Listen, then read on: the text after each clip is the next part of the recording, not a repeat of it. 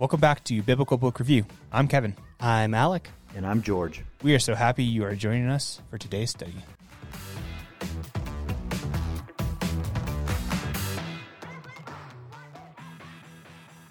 Last week we wrapped up the four parter, chapter 9. This week we get into chapter 10. What does chapter 10 have to offer, George? Well, Jesus is going to warn the disciples about the leaven of the Pharisees and Sadducees. And it's an interesting play on words, and as far as using leaven as a illustration, of course, as many of us and the disciples obviously did not understand exactly what he was talking about, but we'll get into that. And Jesus is going to explain the danger of the leaven of the Pharisees and Sadducees. So we're talking about bread today. N- no. oh, isn't that what leaven is? Like you're talking about bread? That's exactly the problem the disciples had. So you're in good company. But you know, you can kind of see their confusion. They just got done witnessing the feeding of the five thousand, the, the the next feeding, and then Jesus goes into this whole uh, sermon there at the synagogue about the bread of life and like all these different things eh, that he's talking about with bread, bread, bread, bread, bread, and then all of a sudden he's like, "Beware of their leaven," and their exact mindset goes right to, "Okay, are we just?" Um, are we still talking about bread here? What are we talking about, Jesus? and but yeah, I love how A.B. Bruce kind of breaks it down here, and we'll get into it in the chapter. But it's not about bread. yeah. Well, and before we get too far into it, how Jesus's popularity came back, right? Because the last thing we talked about, he kind of they're like, "What? This is weird. We're all leaving," and all of a sudden now the masses are back. And we're talking about bread. And of course, it's a pendulum. It swings back and forth in his ministry, and it goes from John six sixty six there, and he, they left him, and all of a sudden, not all of a sudden, but through the weeks that follow, they return, and they return in mass, and they come back and he is popular again. And so there's this swing back and forth we go, and they want to hear him preach. They want to experience his healing power. They want to they want to see these things, these miracles, and they're they're fascinated by this one, and so they return.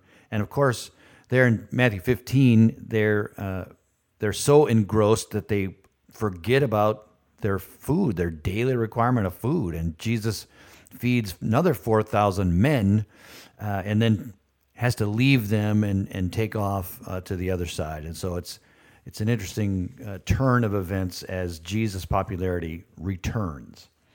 Yeah, they went three days without eating to listen to Jesus, watching him perform miracles. I couldn't go three hours with you two without eating. so we are talking about a spiritual problem here. no, I just I, I let's mean, go back to chapter nine. Obviously, obviously, right? It's a joke. It's a joke, but it really is amazing how you think about these these people and how drawn and engrossed into Jesus and his teaching. Three days of this, and not even worrying about their stomachs. That's that's pretty impressive. Yeah, it's uh, it, it's a testament to just how awesome it must have been to see Jesus in person. Uh, and that just baffles me. The you know these people that come and and the question they ask, you know, show us a sign. It's like, where have you been this whole time? Where have you been? this is like they're so engrossed with all of the signs and wonders that Jesus has been performing, they're not even worried about eating food. Show us a sign. It's just a ridiculous uh, uh, question that they come and ask Jesus. And it's interesting that uh, A.B. Bruce brings out this the difference between their perception of a sign from heaven versus a sign on earth. And I had never really thought about the distinction. You know, there in chapter 16, verse 1, show us a sign from heaven. And of course, they they attributed the signs that Jesus was performing, the healing and and the feeding and the, these these physical signs on earth, they attributed those to Satan of all things. And it, and Jesus is just going to say, "How about no? I'm not going to. you can ask all you want, you can demand all you want, but how about no?" Yeah, and I never thought about it either, just reading through this and the idea of they had classified these types of miracles. There were certain miracles that were signs from heaven. You know, this Moses or, or, Elijah with the with the fire from heaven, thunder and rain being called down by uh, Samuel, or manna from heaven uh, with uh, them wandering in the wilderness. These were all these signs from heaven, but these so-called earthly signs that Jesus was performing with feeding people and healing people and doing these things. They were like, well, that's not heavenly in nature. That's just a earthly thing. And so the only explanation is, well, it must be from the devil. It's like, well, I don't know how they got there. I don't know how their minds classified these signs into different categories and not just saying, well, he's able to perform these miraculous things that are divine in nature. They're against the natural order of things, so therefore they must be from God. Instead, they they classify him and they attribute him to something other than God. And I don't know how they got there, but I can see it. I can see it in the scripture of where they are. And when they come to this question of, you know, show us a sign, where their minds, that the cogs in their minds are, are, are turning, they're like, we're looking for something specific. And you haven't performed it yet, Jesus. That's why they're blind to all the other things that Jesus has already been doing because they're looking for something specific. Well, and I wonder if it's also at the time you had the demons and all the different things, like supernatural on earth may not have been that uncommon, right? We have the other side of that coin too. And it, you know, I don't know this for a fact. I'm just, you know, sitting here listening to Alec made me think, well, there's something that they've seen that was the opposite of that that makes them wonder or makes them question. Even though all this is for good, you think, hey, this is all for good. It's not for bad. You would assume that everything on the other side is for bad, right? I don't know. And so, what we have to understand as the power of Jesus is being displayed on earth and through his entire ministry, when it began, this is my beloved Son, whom I'm well pleased at his baptism, and then all through his ministry, the, the power of Jesus is being displayed in full. And Satan is trying to live up to or gain that same power. And he's, he's working through demon possession, he's working through uh, these uh, horrible things on other people, on, on these people that have, you know, all these things that are described as possession. And he's making the attempt to rise up to that same power level, and of course fails. He never quite makes it. And so all these things are leading the Jews to understand that Jesus is not who he claims to be. And so when Jesus says, I'm not going to give you another sign, he understands that the more signs they get, the harder their heart will be.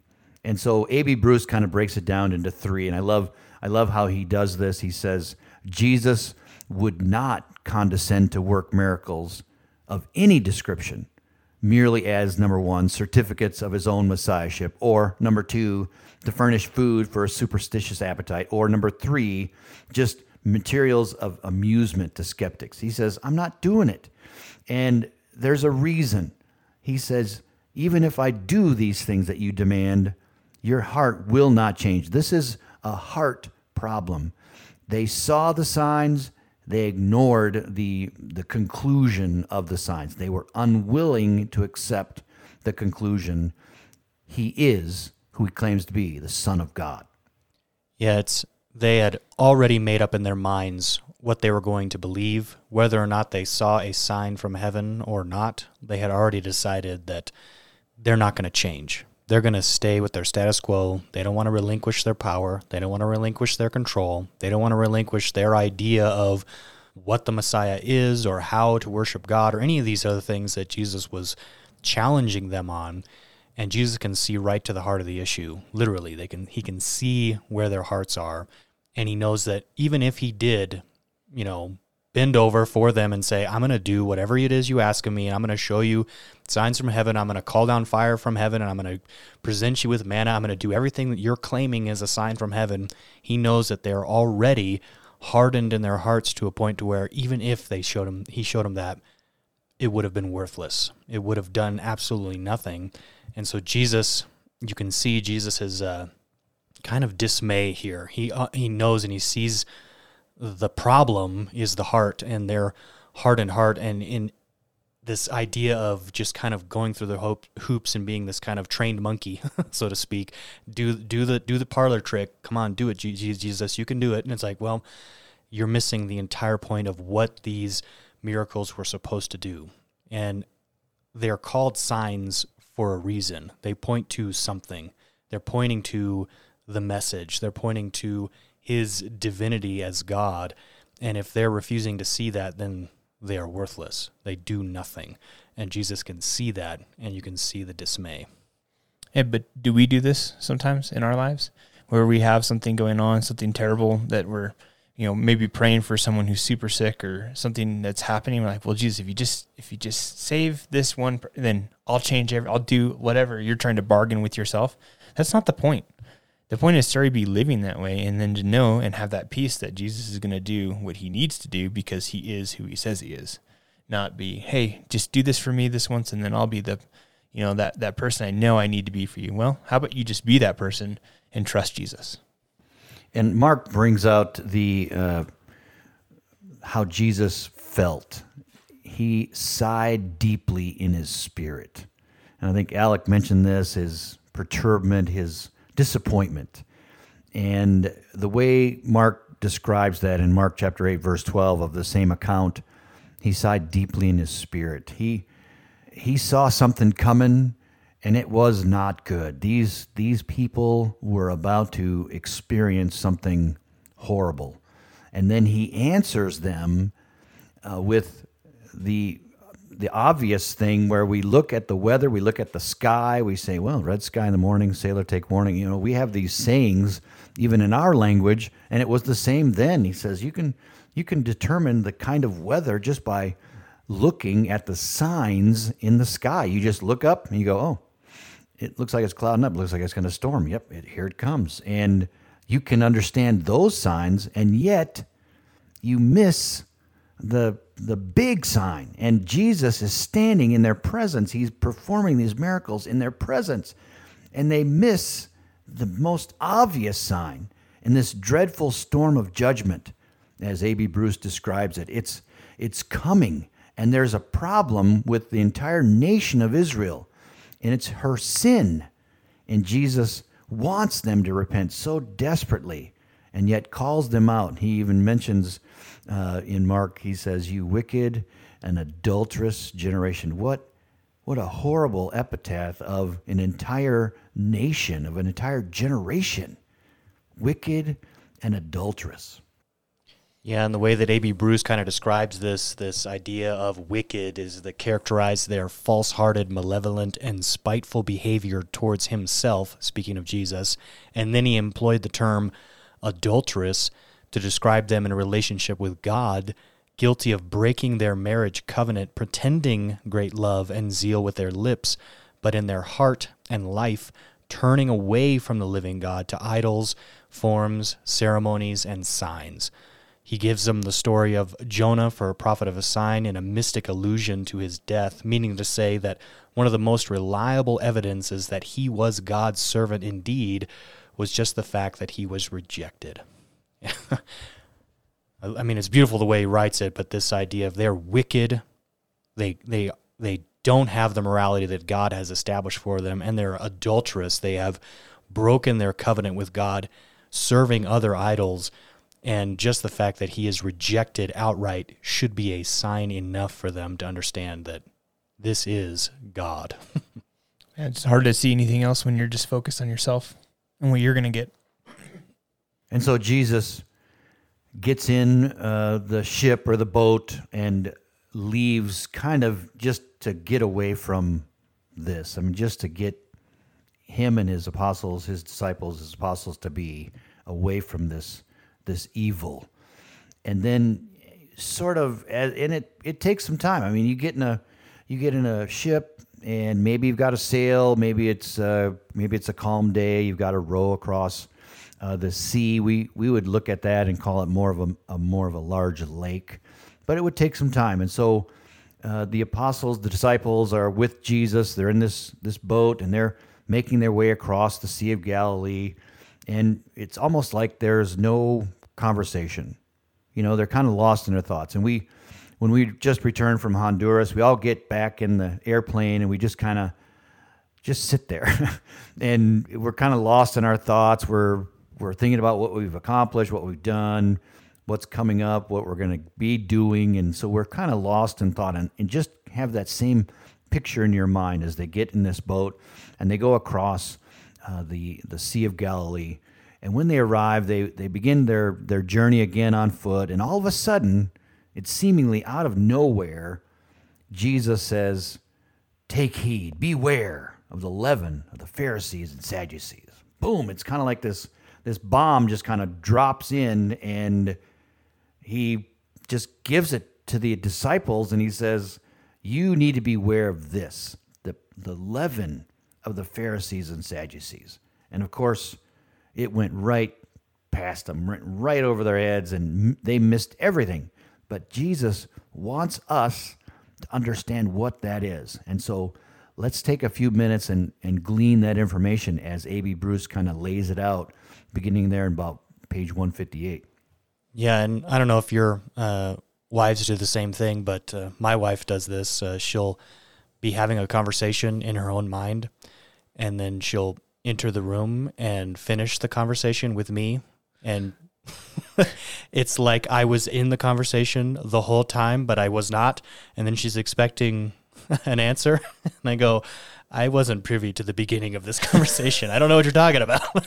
uh, this is exactly what Jesus is doing here. He's having this, he's mulling it over in his head. He's thinking about the future. He's thinking about the response here. He's thinking about the signs. He's, he's distraught, he's perturbed, he's disappointed. All these things, emotions are going through his mind, and it's almost like he's having this eternal internal dialogue and then abruptly looks up at the disciples and says, "Beware, take heed." And they're like, "What? what are you talking about? We weren't a part of the beginning of this conversation, Jesus. I, I'm I'm so confused of what's actually happening."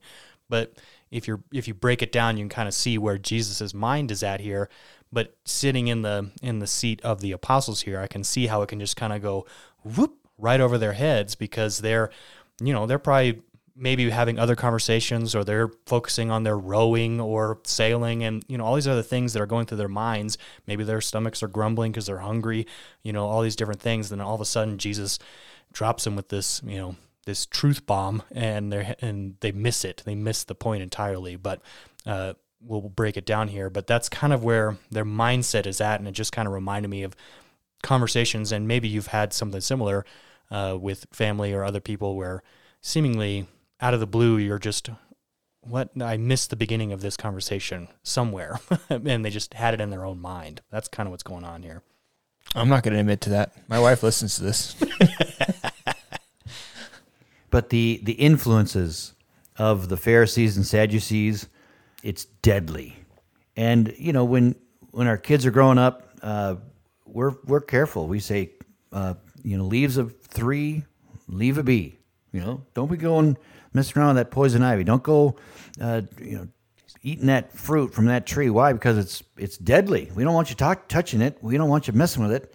And it's the same thing with Jesus and his closest followers. He says this is a deadly influence, and this entire time that you're living in is deadly, and you need to be aware of it. And of course, they missed that, but Jesus is going to really bring it home. He's going to say, okay, let's talk about these Pharisees. Let's talk about these Sadducees. Let's talk about these Herodians. Let's talk about how they are all really part of the same problem with understanding who Jesus is and refusing uh, to accept that he is who he claimed to be, the Son of God. And so this warning is of the deadly influence of this leaven. Well, and the fact that it's it's leaven that's used here, it just makes so much sense. I mean, obviously, Jesus knew what he was talking about, but if you you know we grow up, we are being passed down, you know, the next generation, next generation, as far as the church goes.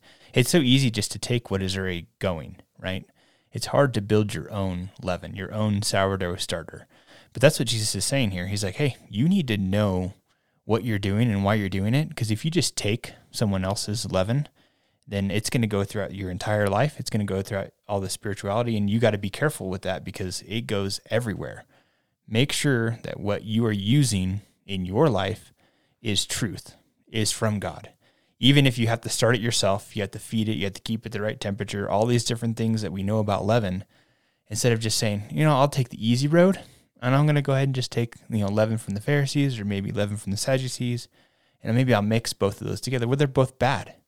Sometimes it has to, we have to take the time, take the work, build our own leaven, and then we know it's from the scripture, from Jesus.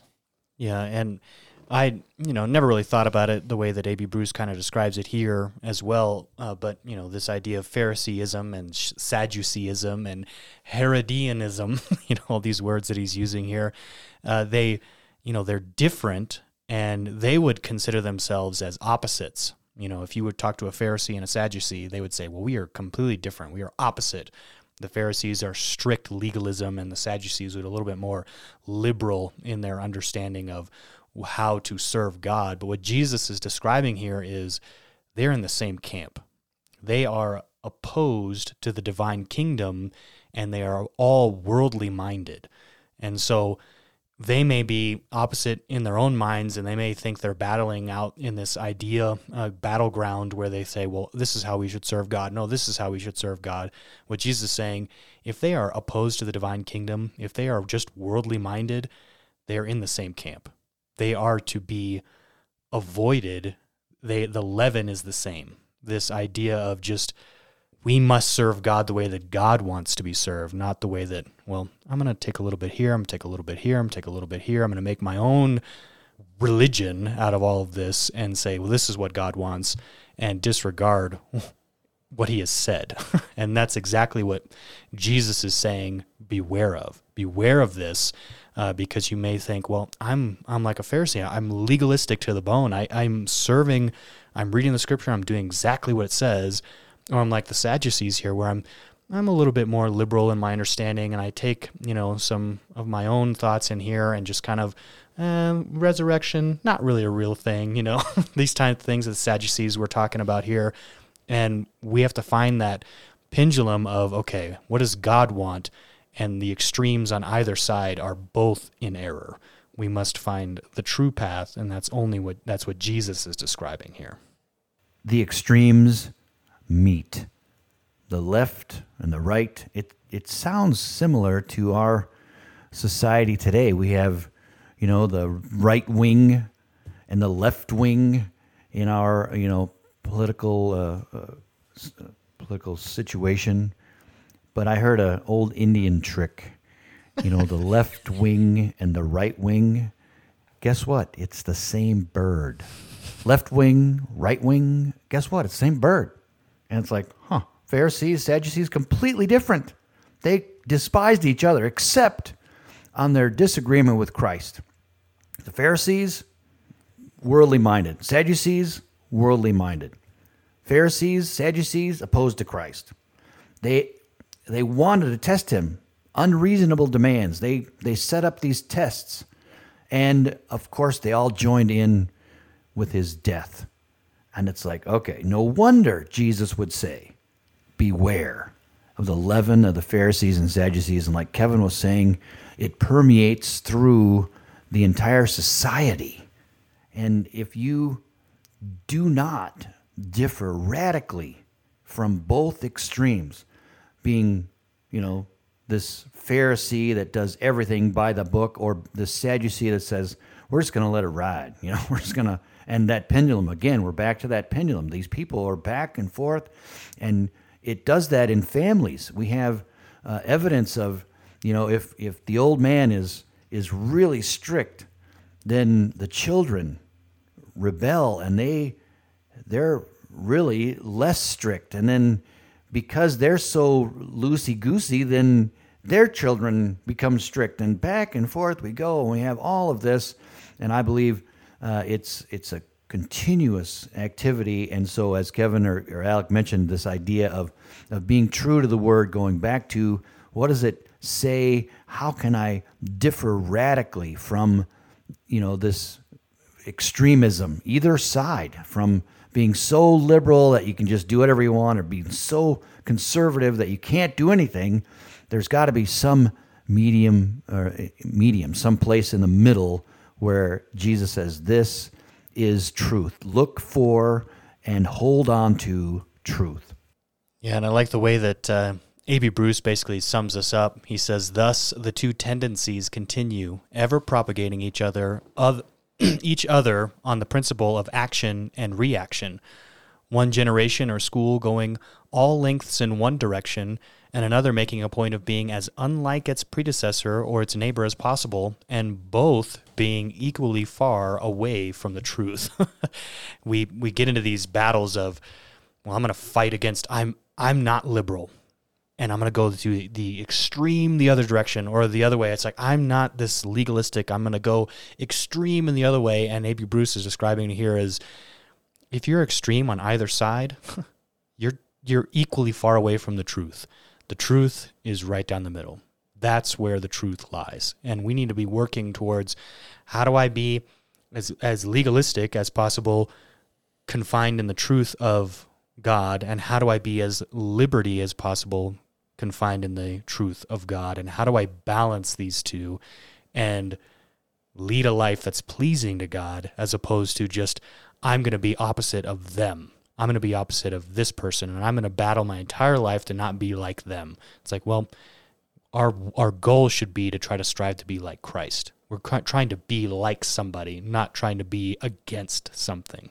And so that's the that's the problem. That's this leaven that can leak into our thinking that Jesus is describing here to beware of because it can permeate our very existence. It can the leaven is so tiny part of the bread, but it's so important uh, to get right. Otherwise, you botch the whole batch. and so the problem with both, with both left and right, with both Pharisee, Sadducee, with the problem, the problem is ungodliness. A.B. Bruce describes it as the radical vice, blindness and deadness of heart to the divine. And so with with that, even if Jesus would perform daily signs and miracles and and do all these things that they demanded, they were still blind and dead. A new sign wasn't going to make any difference. More evidence wouldn't make any difference. The problem was they were unwilling to obey the truth. And that's the same problem today. I mean, that's why Jesus makes this point, and not only to his disciples that are there with him that day, but with us, his disciples in the 21st century. Don't be dead and blind to the signs. There are plenty of signs, there's plenty of evidence open your mind, open your eyes, and look at the signs, and then you can make that stand and you can be saying, I'm going to obey the truth. Yeah, and I think it's important here to also mention how the apostles took this from Jesus. They they didn't understand it. And that could be us today. Maybe you're not far left, far right, you know, politically, spiritually, whatever you're, you know, right in the middle there. But they didn't understand that they needed to beware and I think we need to make sure that we understand what Jesus is telling us in that spiritual sense too, to be on guard. And the apostles were like, Well, we have a loaf of bread here. Are we not supposed to eat it? Or is this not like enough? They got confused and they were stuck in the earthly side of it. They were focused on here and now and not thinking about the kingdom. Even though they weren't left and right, they still weren't in the right spot mentally. And that is where we can find ourselves. Yeah, maybe I'm not so legalistic that I'm binding everything that doesn't need to be bound and I'm not so liberal that everything goes. But am I focused on my building my life here now on this earth and having the things I want now in the comforts of now or am I looking towards the kingdom and am I trying to build that and work towards that realizing and trusting in God that what he says is true and that he will be faithful and that I need to work towards those things and not, you know, disregard my earthly pleasures. Yeah, as par for the course, the disciples are thinking physical. They're missing the spiritual application. And this is something that we, you know, as physical beings, I mean, I don't know about you, I'm I'm a physical person. and I I think physically. Uh, and and I can see the disciples' mistake here. They're Jesus mentioned something about bread We just had a conversation about feeding the 5,000. He just talked about the living bread, you know, the bread of life and all these different things and bread, bread, bread, bread, bread. And then they're still focusing on the physical aspect of the bread. Should we buy bread or eat the bread that the Pharisees and Sadducees sell? It's like, Jesus, I can see the disappointment in Jesus's, you know, eyes here. He goes, you're, you're still thinking physical. We need to get beyond the physical and we need to think spiritually. We need to think eternally. We need to think the kingdom of God, not this physical aspect of our lives here and now, as you were describing, Kevin, and this idea of, okay, how do I how do I look at this leaven in a spiritual mindset? It's almost like a parable that Jesus is using here, something that we understand what leaven does physically, but how do I apply that spiritually is what Jesus is trying to get across. And they missed it, but I'm glad they did because then Jesus can explain it. He can give us the answer, the truth. And Jesus would even bring this up in that famous Sermon on the Mount. He says, Seek first his kingdom and his righteousness. And these things that you worry about, what do I eat? You know, did we bring enough bread? Am I supposed to buy bread from the Pharisees, the Sadducees? Wait, where am I where am I getting my bread? No. Seek first his kingdom. And those things that we are anxious about, those things that we're concerned about on this earth, like Alec mentioned, being a physical being, well, God says, I got you. Trust me. And that's why Jesus would say, and with the phrase, you have little faith, build your faith. Put your faith in God. And the one way to do that, the only way to do that, is to put His word into your mind.